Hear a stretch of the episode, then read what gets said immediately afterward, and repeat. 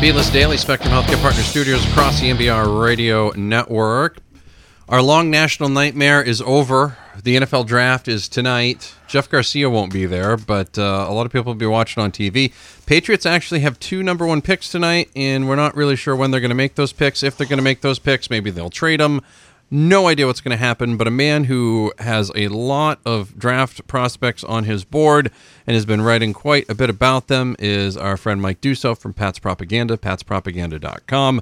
Mike, how many mock drafts have you done and and how many how much do you know right now about the Colonial Athletic Conference and, and some of their players? I feel like you've really gone in depth on some of this stuff. I, I think about four years ago, I, I swore to myself that you know it was just it, I, I hated mock drafts. Like, I mean, I know they're kind of fun to read, but I was I, I decided at some point, I think it was about four years ago, that I was only going to do one mock draft per year. So I just I just did one. Uh, I try to see how many uh, prospects I can get on a top 50 big board. I keep track of it. I kind of try to you know hold myself a little bit accountable, and uh, some years have been better than others. So I, I have only done one mock draft, but uh, you know I feel like at this point, having you know looked at it and obsessed over it as much as I have, I have a, you know, at least a pretty good sense of the kind of guys that, that they're kind of that they're drawn to. Let's uh, let's talk a little bit about this because you know the how many Rutgers guys are in this draft? You know, like is that is it is it just full Rutgers? Are we going full Rutgers today, or how is that? I I assume there's probably not just Rutgers guys are going to draft. But. I know. I, I feel like Alabama's the only constant right now where I know you know a lot of people, including myself, uh, you know, really love Rashaan Evans. Um, you know, really athletic linebacker, and anytime somebody has played for Nick Saban, you you know that they can put up with that hard coaching from Bill Belichick that we've heard so much about this off season. So, uh, you know, I, I think it, it kind of depends. You know, every year it kind of shifts. You know, there's always a sprinkling of a Saban guy, Urban Meyer guys, you know, the old uh, Greg Schiano guys. But, um, you know, I, I think the one thing you got to always watch out for is just that random safety that everybody had ranked as a sixth round pick that they take in the second. Let's um let's talk a little bit about you had you had mentioned on the website uh, the, the three big uh, the three critical needs are off the ball linebacker, offensive tackle, and defensive edge. Now, every time we seem to, and, and Belichick had a good thing about this the, a couple weeks ago that a lot of times if you draft for need, you know, uh, basically it's it's the wrong move. You need to draft the best player available. What do you what do you think they're doing? Do you think they trust that uh, Adrian Waddle and Tony Garcia can handle the tackle spot? And if they you know, if they don't draft a tackle tonight, is that something a kind of sign of faith that they trust those guys and sign uh, in, in in field that they can get by uh, without a stud, or do you think that's something they're going to be targeting? Do you think they're going to be looking more defense? I mean, none of us really know, but let's let's have fun and, and try to play uh, Belichick for a second. Yeah, well, I mean, I think that in free agency, they always seem to put together a competitive team top to bottom. Now, you know, nobody's doing backflips about having Adrian Waddle, you know, as your starting left tackle right now. Um, but you know, if the season started tomorrow, could he get in there and do an okay job for you? Probably, you know, and, and that's pretty much the case across the board. Uh, you know, so I guess when you look at really the needs, um, when I think of need, I think less about you know what what positions look barren, but more you know trying to improve the team, and, and those are kind of the needs that I see where it's like they, they need to get better in those spots. Um, I think obviously Super Bowl being you know kind of the prime example, but we saw it plenty of times last year. Granted, injuries were a big part of it, but you know that just that second line uh, of defense uh, with linebackers off the ball, as well as you know just winning up front. You see James Harrison come in and he basically steps in and plays every role in the Super Bowl. So I know they have some promising young players in those spots, but I think that that those positions are kind of the most direct route to really improve the team uh, you know, in an area where I, I think that their their depth is not only thin, but you know, it's relying on guys like Dont'a Hightower, who you love. Uh, but can we really count on him for a 16 game season? Derek Rivers coming off an injury, uh, you know, and he's a rookie last year, so who knows what he's got. So those are where I see the biggest question marks, and just the three spots where if we don't come away with some kind of reinforcements at those positions, then I'll be a little worried. Talking with Mike Dussault from Pat's Propaganda and Pat's Propaganda dot com. NFL draft is tonight. Do we are we supposed to uh, are, are, we supposed to take any of this Lamar Jackson stuff seriously? I mean, I feel like it's been talked about so much that now it's absolutely not going to happen.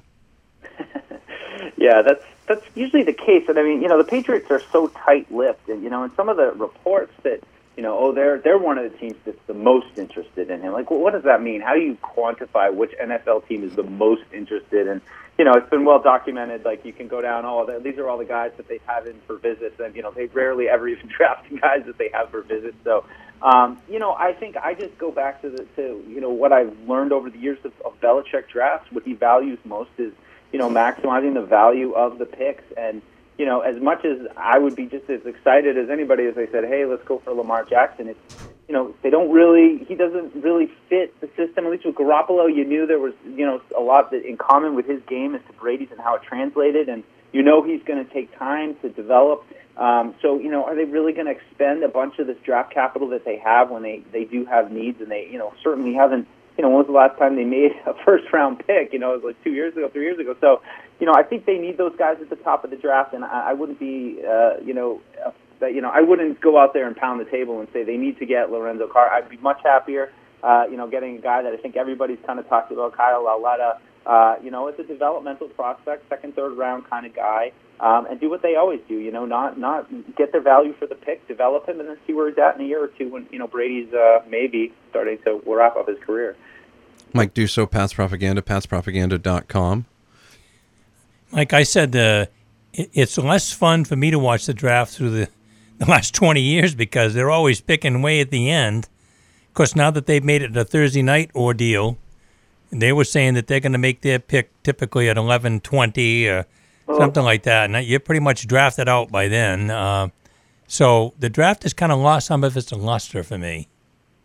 I agree a hundred percent. I mean, I think when they, you know, I used to look forward to the, that draft weekend. I mean, it yeah. was a whole event. You know, you'd get up, you'd have all day Saturday. I mean, it was, you know, that one weekend a year where you had no excuse just to not That's sit right. the TV and watch the picks roll in, and you know, you're kind of doing work around the house. And now it's like, you know, they're going to pick around midnight. I'm like, I mean, honestly, I'm contemplating now, like, I'm just going to go to bed, wake up, and write about it tomorrow. And it's just uh, I, I don't know. You know, it's that desire to get everything on prime time and make it an event, but I mean, it's, you're really losing steam by the end. So I, I totally hear you. I wish they could bring that back. We used to have draft parties, and now it's just kind of crammed onto a weeknight, and you have to just survive it.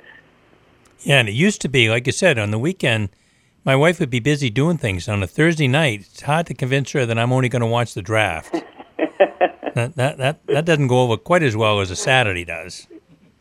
Not at all. And, and and plus stay up that late. And I mean, I just you know I feel for. Luckily, I'm a uh, you know self-employed blogger. It's like I can yeah. write whenever I want. But that's right. Guys who are on deadline and you know they're going to be up all night. It's, it's just going to be a total uh, a total uh, haul for them. So you know thoughts and prayers to everybody who's got to stay up for the next three nights. You know, all the mock drafts and, and what people are thinking is going to happen and the prognosticators. I like I don't watch the show ever, but I, I know what they do. Felger and Maz uh, hold up a page that has, let's say, all the tackles or all the quarterbacks or all the defense, whatever it is, and they throw a dart at it. I mean, a marker. Wherever the marker hits, they go, okay, that's, you know what? They've been right a pretty good percentage of the time just by throwing marker at it. When it makes a marker, they go, okay, there's a guy they're going to draft, and I'm telling you, they get all excited when it actually happens because they're usually right. I don't think anybody has any idea. No, I and, uh, you know, and that's kind of why I try to, you know, I, I I do the system that I do where I try to find 50 prospects, and uh, you know, every year I've hit at least one. Um, one year in 2011, I got four of the nine picks. That was kind of the high water mark. Last year, I got three out of four. Um, I haven't hit anyone in my one mock draft in two years, but um, but I've hit a couple in, in the mock draft of the past. So, uh, you know, for me, when I look at these prospects, you know, kind of some of the things that stick out to me are uh, team captains, uh, you know, guys who are, you know, an on-field coach, um, basically football nerds. You know, you find football nerds, they, they, they, they always seem to do well in New England. Um, if a guy is, you know, he's not that good as a linebacker, but he's an amazing special teams player. You know, I'm, yeah. I put, you know, I'm putting that guy on my big board. So, you know, you kind of get a sense for these, uh, you know, these try-hard football nerd guys that they like, and uh, you know, and every year there's there's always a good handful of them. It doesn't always match up to what you think their needs might be, and that's why you get some surprising picks like a Devin McCourty some years. Um, but you know, in the long run, I think they've they've had pretty good success as far as you know anyone's had in considering the draft, and you know also including undrafted you know rookies, which people seem to kind of forget about when they're considering draft success. We, we were talking before we went on the air. I I think that whole quarterback thing. I like the either the Mason Rudolph or the Kyle Lauletta down in the second or third round. I'm telling you, those top quarterbacks, they all have flaws and you're talking about I mean, you use your number one or num- any one of those ter- first five or six picks on a quarterback that's flawed. Your your your franchise may not recover for that for eight, ten years by the time you're done doing it all over again. Yeah, you got to be sure. I mean, it's just it's so hard, and I mean, you know, you have to be sure if you have one of those top ten picks. It's you know, the Patriots have to be sure if they were considering trading two first round picks. You know, I mean, you look at the most impactful drafts they've had, and I think a lot of people go back to 2012 where they you know moved up and grabbed Hightower, and then moved up again to get Chandler Jones. I mean, and and that was really a, a defining draft for their for the rebuild of their defense, and you know, gave them a new core and. I think that core kind of ended before anyone really expected that it was going to. You know, we're looking at these. Oh, we're going to have Jamie Collins and Chandler Jones and Dont'a Hightower for ten years. And, you know, and then two years later, and you know, Hightower's the only one left, and he's you know on IR. So I think they need another one of those kind of drafts, and that's why I think it's it's. Of course, they're going to trade up and down the board, but I think it's trying to get those you know talented corner pieces like they did that season. I think that's what they really need. Uh, you know, in the defensive front seven. He is Mike Dussault from Pat's Propaganda, patspropaganda.com. Uh, all right, just I'm going to I'm to make you make one prediction and then I'll let you go. Do the Patriots make both of their first round picks tonight? You know, I'm going to say yes, just because I don't know if they'll be in the exact spots that they were. I could see, you know, uh, take one and then maybe trade. You know, I I, I think they're they're going to move around a little bit. I I'd expect maybe a trade, but I, I think they're going to come away with two players tonight, just because I think based on how I see the mock draft kind of falling out, the two positions, you know, that I've been focusing on, I think that, that a lot of people have been, are, you know, those linebackers um, like Evans, like uh, Vander Esch from uh, from Boise State. Those guys, you know, those are two popular picks, um, as well as kind of the tackles. And, and and on those two position groups that you know you're really targeting, they all seem to start a run right between 17, 21, always in there, or when those linebackers and the tackles start to go. So I think the Patriots they're going to see who's falling, and then if they have to be aggressive to go up a couple spots to maybe get one of those guys, uh, I think they will. I could definitely see that happening, and you know, and then I'd love to see them if they could hang on to the you know the 31st pick, and then you know be able to make that one. That you know they always love having that end of the second, end of the first round pick kind of you know as a potential. Hey, maybe we could trade into tomorrow, get another high round pick if we've got a bunch of guys sitting there. So I think that's a valuable pick, but I'd love to see them pick two guys. I think that's you know kind of the talent injection that they need uh, as well as just an excitement standpoint. You know, I think the team could really use that to change, to turn the page. People are still talking about off-field stuff from 2017. Give me some a couple guys the fan base are going to get excited about and, and get on to 2018. Mike Dussault from Pat's Propaganda, patspropaganda.com. Mike, thank you very much, and uh, we'll look at your 2019 big board uh, maybe tomorrow. Maybe we'll just we'll start right. mock drafting then. yeah. Sound like a plan? Uh, I got to jump in it. All right, Mike. Thank you very much. Take care. okay, bye. That's Mike Dussault from Pat's Propaganda and patspropaganda.com here on the BLS Daily from the Spectrum Healthcare Partner Studios across the NBR Radio Network.